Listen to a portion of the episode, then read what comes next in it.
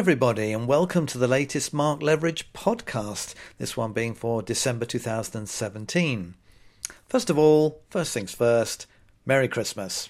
If you're listening to this at the beginning of the month, you probably think that's a bit early, but uh, just in case I forget, I'd like to wish everybody out there, all the listeners, a very happy time. And if you're working during December, I trust that you've got as many bookings that you want, and that when you eventually get to celebrate your own Christmas, that you have a great time. Last month, I was uh, fortunate enough to do a couple of lectures in quick succession. I first of all did one for the Cornish Magical Society, who meet down near Truro in Cornwall, and then a couple of days later, I was up in Peterborough doing the same lecture for the Peterborough Society of Magicians. And the lecture I was doing was eClub Pro Live, where I take elements from my eClub Pro online club and take some of the effects, perform them, and then fully explain them. And I've always said, and, and it's certainly something that I, that I stand by, that I absolutely love doing lectures. It's I don't know what it is about a lecture that I find so much fun, but I suppose I really feel in my element. In many ways, I've always been a teacher. In fact, right before I became a pro magician, I was a professional teacher. I taught in a comprehensive school for two and a half years. So, teaching has always been something that I've been involved with. And as I've been a lecturer now for 40 years, you can imagine the number of lectures, magic lectures that I've done in that time. And I've been very fortunate in that I've been able to travel all over the world doing them. And as I love doing them, it's not a chore at all. But I was trying to think, well, what is it that I love so much about lecturing? I think there's something about uh, performing an idea that you've had and then being able to explain to people who actually want to hear about it the ins and outs of it all the little ruses, the, the reasons why you're doing things in the way that you do. Because there's a certain satisfaction in, in some tricks with the way they're constructed. The actual method itself is something that you get a real buzz from. And normally, when you perform for lay people, of course, you have to keep that secret to yourself. And that's fine because they react as lay people do to the actual magic, and that's what you're, you're obviously you want them to do. But it's something really nice about then having shown the trick itself to then be able to say, now let me explain to you how I do this because this is cool. And then being able to go into all the little bits and pieces that go to make it work. And when other magicians show their appreciation for the thinking that's behind it, or they see how useful that particular trick might be for them in their acts, and they say afterwards, I love that so and so trick you did, I'm going to put that in my act that for me is absolute pay dirt. I love that fact that you explain something and other people see the value of it and immediately that they want to use it. The way I do lectures in any case, it's it's like a show. Um, one of the things I've never very much uh, enjoyed is when other lecturers sometimes they they kind of walk through a presentation and then go through the handling in a very downbeat sort of way. And let's face it, teaching is is teaching. It's a skill, and not everybody it makes a good teacher. In the same way that not everybody makes a good children's entertainer or a good mentalist or a good cabaret performer, not everybody can actually teach magic just because they can perform it. And so I have always wanted to make my lectures as much fun as possible. I know I, I feel I can put across what I need to put across so that people can do the stuff, but I want the actual experience of watching the lecture to be fun. So I treat the whole thing, all two hours of it, like a huge show, and I get a real buzz off that too. I have loads of fun with the magicians. There are lots of bits and pieces of sort of gags and various other jokes and various other things which help the whole evening to whiz along, hopefully in a really enjoyable way. And I certainly have a great time. Uh, and that's another reason why I like the lectures because it's like doing a massive show.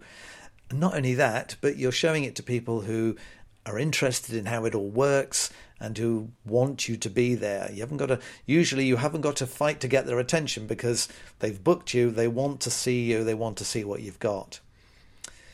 So if I haven't been to your club recently, um, do get in contact because eClub Pro Live is a very interesting lecture, I think. It's got lots of varied magic to suit all sorts of different uh, performing situations. All the magic is very practical. There's virtually there are a couple of things that take a bit of bit of uh, practice and a bit of skill, but most of it is some of it's self-working. A lot of it is certainly and very practical and will be able to be mastered by everybody except perhaps the, the, the total beginner. So get in contact with me, and I'm happy to look at some dates, and hopefully I can come and visit your club with that lecture soon. It's probably true to say that most of the people who perform magic for money do so as a, a semi pro. In other words, they probably have a full time job and they use magic to supplement their income, perhaps. They work in the evenings, therefore, and at weekends when they're not at work. And sometimes there are some pros, I suspect, who slightly look down on the semi pro which is very unfair because the semi pro, I reckon, deserves a lot of credit because they are holding down a full time job and they're trying to do magic as well. So for the pro, if he's been out late at night, then the chances are, unless he's got something very early the next morning, which would be fairly unusual, the chances are he can probably sleep in a bit. There may be things that the pro needs to do, marketing and things like that, to do with his job. But there may be things that he can decide whether he does them or not. The semi pro, who's going out doing, let's say, some table hopping magic at a big dinner, he finishes at the same time that a pro would finish. So he'll finish half past 11, let's say. He drives home, he gets to bed at 1 in the morning. But of course, the next day he's got to be up and back at his real job, back at his desk or doing whatever job he does feeling probably quite tired from having done the magic the night before. So, in many ways, the semi pro has a, has a tougher time of it than the pro does. The semi pro doesn't do as many shows, perhaps, as some pros do. Certainly, the pros would hope that they did more because otherwise they wouldn't make a living at it. But the semi pro, nevertheless, is using up his valuable spare time, family time, um, social social time, he's using it to do magic, but can't replace that time because he has a job. Whereas the pro can say, well, okay, um, I'm going to work Friday night, all day Saturday, and Sunday lunchtime. But I'll t- the wife and I perhaps will go out and have a meal on a Tuesday evening, or we'll go out and have a meal uh, midday on, on a Wednesday, or whatever, perhaps. He's got a bit more flexibility, whereas the guy who's got a full time job doesn't have that flexibility. So I, I take my hat off to semi pros. Uh, I, I think that the amount of energy that they need to work all day and then still go out and do a good show in the evening or at weekends uh, is amazing. And I think that the pros should give them a lot of credit for what they do. When you are opening the package of your latest purchase and you're looking at the, the trick that you've bought, have you ever stopped to think about why the method that you're being supplied with is the method that's been chosen by the creator of the trick? I mean, you probably make the assumption that the person has chosen this because they feel it's the best possible method to achieve the, the magical effect. But actually, that may not be the case. Now, call me an old cynic, but I don't think that with marketed tricks that the best method is necessarily always the one that is offered to the purchaser. Because the, the method that's offered to the purchaser is often the method that requires something to be sold. So, in other words, words, if there's a trick that can be created using a little bit of sleight of hand, or the same trick can be achieved using a clever little gizmo, the chances are that the commercial producer of the magic will think, well, I'm not going to go down the route of the method that uses a little bit of sleight of hand because I've got, apart from a, a little bit of information, I haven't got anything to sell. If I want to sell a physical product, I'd better go down the route of the gizmo. Not quite as good, but it gets the job done, but it means I've got something that I can sell.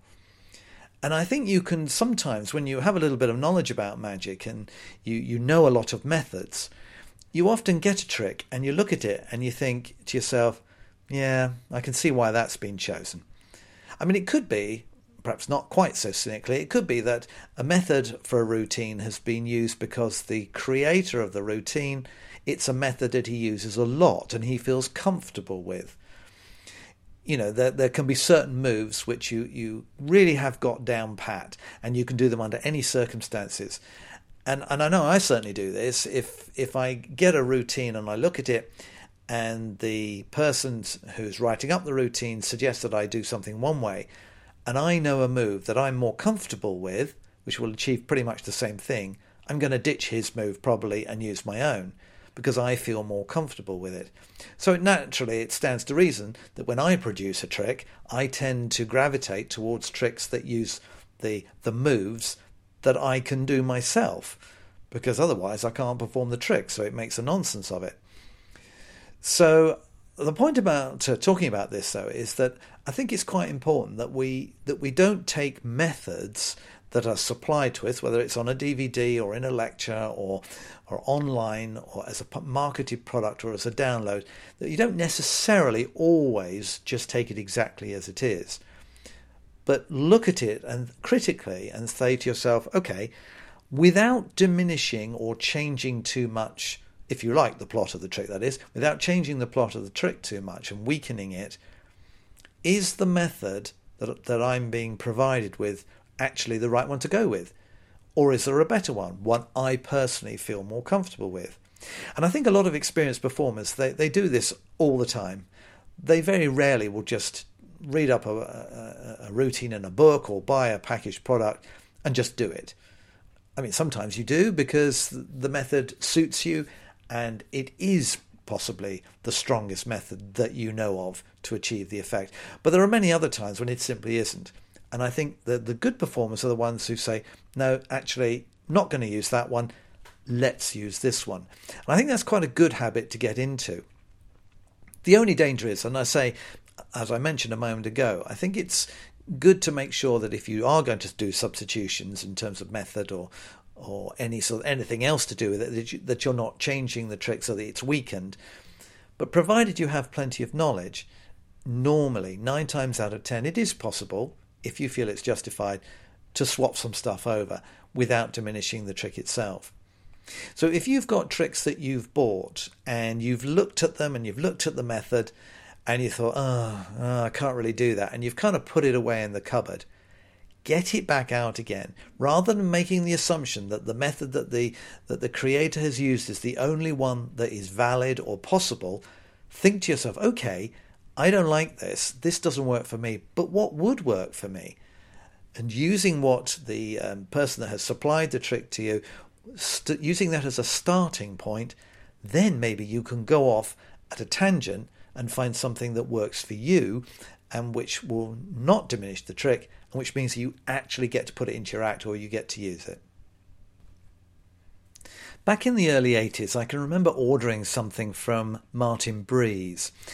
And when it came, there was a the label, the address label, had a logo on it.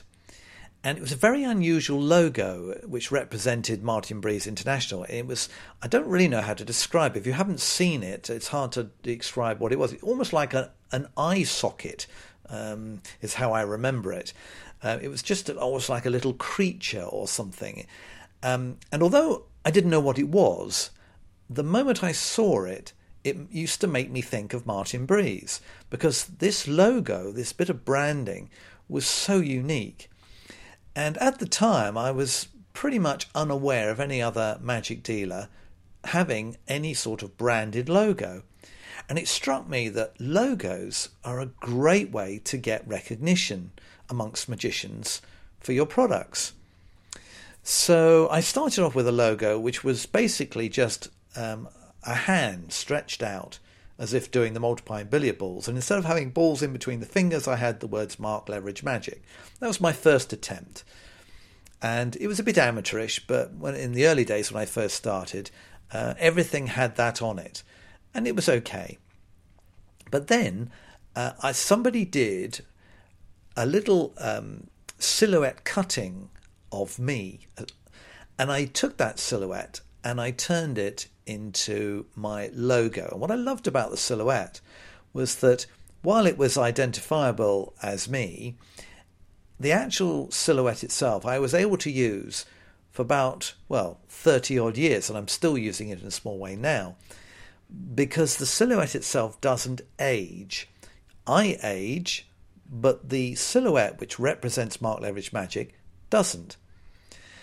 And when you think about big companies, car manufacturers and other big brand companies, they often have one image or a color scheme or a font which you identify instantly with that company. You think of McDonald's big sort of red and yellow M.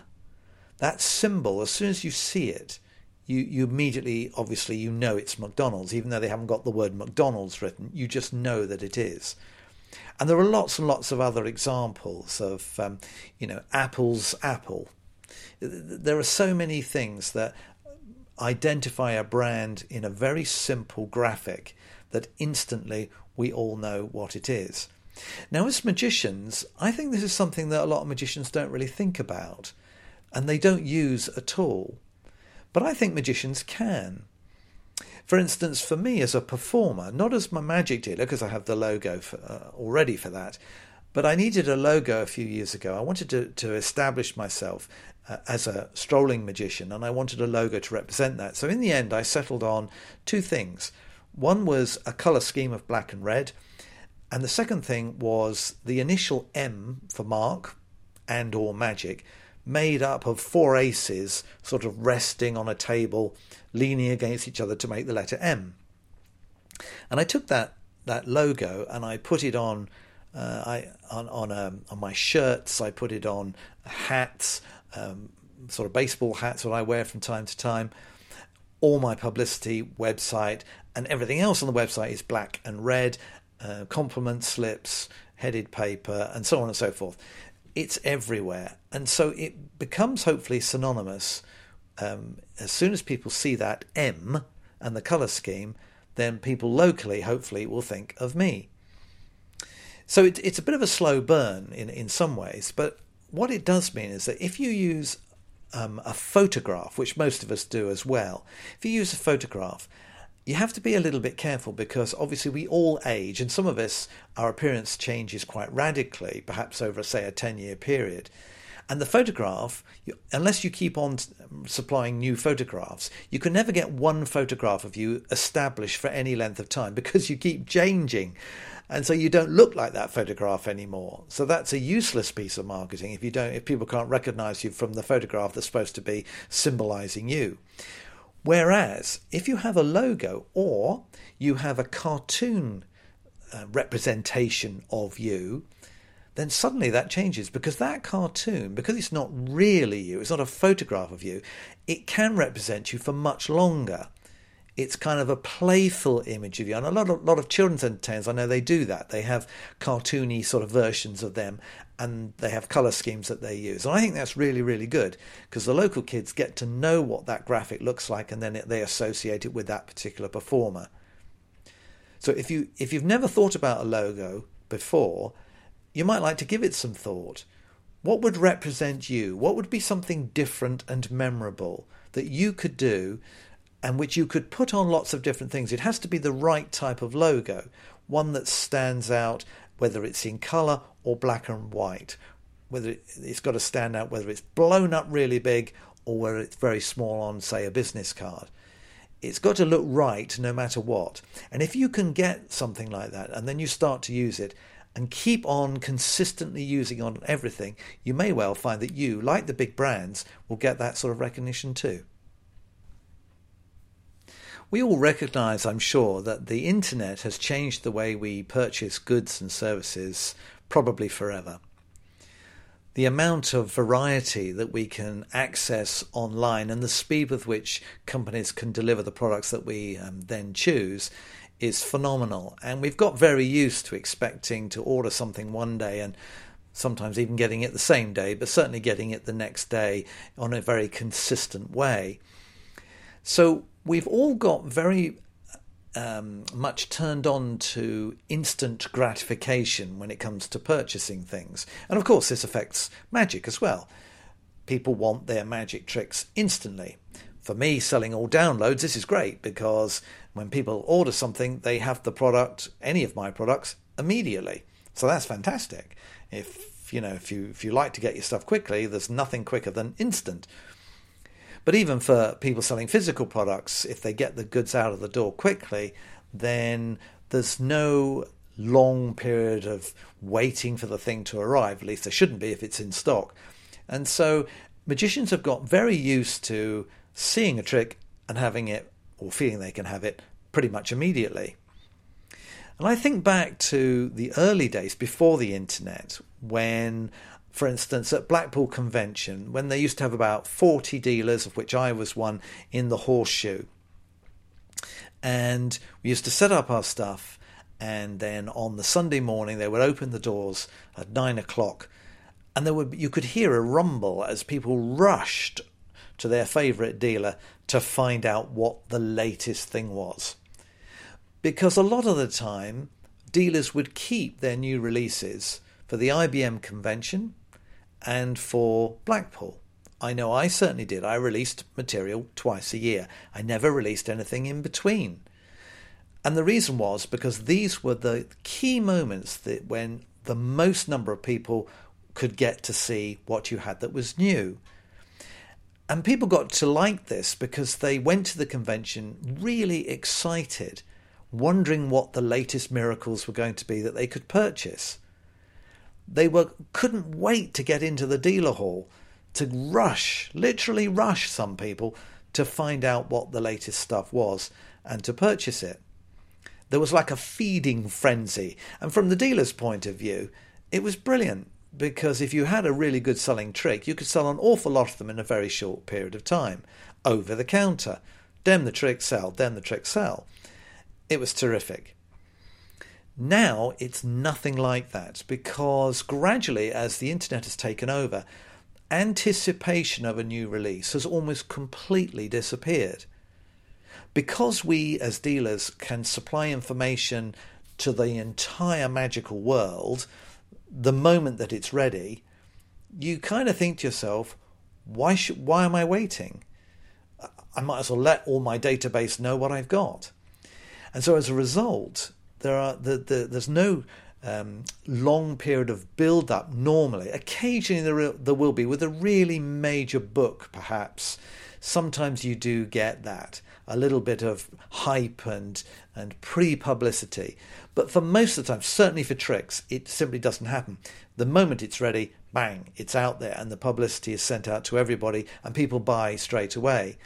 And of course, this lack of anticipation, this lack of of patience, waiting for a moment when these things are release, released, I think this is the reason why the dealer halls at most conventions are much quieter places than they used to be. It's simply because people have already bought. And unless the dealer has kept back some things which, or has only just released them, may have advertised them but hasn't made them available, and say, come to the convention and I'll sell them. Or maybe because if a dealer's coming from overseas and people don't know what they've got, so then they're going back to the old days of not knowing.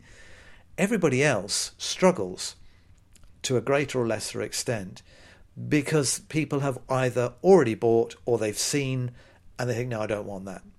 So that there's that excitement, that, that frisson of tension, what the dealer's going to have, pretty much doesn't exist anywhere anymore.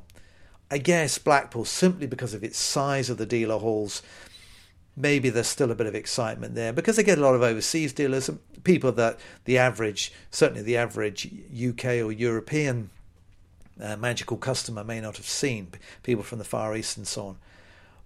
But generally speaking, dealer halls are often very quiet. And it's the reason I stopped going. It just wasn't worth my while anymore. And this is while I still had physical products to sell. Uh, it just it just wasn't worth my while to be standing around with people who really weren't that interested because they'd already seen and either had or didn't knew they didn't want to buy the latest things that I had. So I think it's, in a way it's it's a pity. Uh, in other ways, in the magic has to move with the times. We want instant gratification when we buy everything else, so magic's the same. And I guess you know what can you do about that? Nothing. And I'm not suggesting we should. But it certainly explains why um, at a lot of magic conventions the dealer halls are so quiet. One of the most popular close up tricks with all close up magicians is the card to wallet. And considering how many different versions of the card to wallet are out there for you to consider, sometimes it can seem a bit impossible to make a decision about which one to use. Actually, if you if you look at card to wallet generally, there are two basic methods. One is a palm and load, and the other is a no palm version. And within each of those two categories, there are lots of different variations. But those are the two main types I would suggest. And I think if you're trying to work out, well, which would be the best one for me, is to look at the pros and cons, the advantages and disadvantages of the two different types. So I thought we could do that. So, for instance, a palm and load wallet. That's great because the card appears instantly without any fuss inside the wallet. It really does cut brilliantly quickly to the chase. However, there is a stress involved because obviously, in order to get that card into the wallet, you've got to palm it, and a lot of magicians are not confident with that. They feel that they, especially if they're working surrounded, they don't have the confidence to, to do the sleight effectively and smoothly. So, if you're going to go down the no palm route, then you've got to to realize that in order to get a card into the wallet, you can do it completely surrounded. There are, there are probably absolutely no angles, so that's great. But the disadvantage is, of course, that you you are going to have to get the card into the wallet through routining. There is a certain sequence that you're going to need to go through in order to end up with that card inside the wallet. Whereas with the Palm, you can just go for the wallet, bring it out, and there's the card in the wallet. With the no Palm version, you can't short track it. You, you've got to go through the required handling in order to make sure that the card ends up in the right place. The other thing about a palm and load is that it does allow for extra layers of impossibility. A lot of people like to use, for instance, a card that ends, uh, ends up inside an envelope that's sealed in a wallet which really, in a practical sense, you can only do with a palm and load. Of course, palm and load wallets, you do have to hide them away in your jacket or in your pocket. Uh, they can't be out in the open. Whereas, of course, with a no palm, you can actually have the wallet out in view. You haven't got to have it secreted away and then suddenly bring it out. You can have it visible right from the start. So when a card ends up inside the wallet that's been in view the whole time, you could say, well, that's impressive. That's even more impressive. But the only problem is, if you have the wallet out in view and you're doing a card trick, it could be that the spectators will second guess where the card's going to end up because you're fiddling with the wallet, so that you don't get the element of surprise that you do with a palm and load, where the wallet's out of out of sight and you simply go to your pocket, bring it out, open it, and there it is course, trouble is Palm and load wallets, sometimes they have external slits you've got to hide, things like that, slides you've got to fiddle around with to, to, to reset them. Maybe that's uh, something that uh, could be a disadvantage. But they do have the advantage that you can palm and load other things, such as coins, banknotes, pictures. And in one memorable case, though I actually personally didn't think it was a particularly good trick, but a mobile phone ended up inside a wallet. So there are all sorts of different things that you can do with the card to wallet. Um, and when you're coming to make a decision, I think it comes down to how quickly do you need to achieve the trick? Does it want to be a spontaneous thing, or can you evolve a routine that you don't mind going through every time so you don't have to palm the card in? Do you want the wallet to be out in view? Can it be away in a pocket? Do you want to load anything else other than a playing card? There are all sorts of things that you can think about and then based on that start to make a decision. But I suppose the bottom line is if you're not prepared to palm a card in front of spectators, buying a palm and load wallet is a complete waste of time because you may think you're going to do it, but when push comes to shove, you're probably not going to. In which case, you'd be better off going for a no palm version and working around the restrictions that that might give you.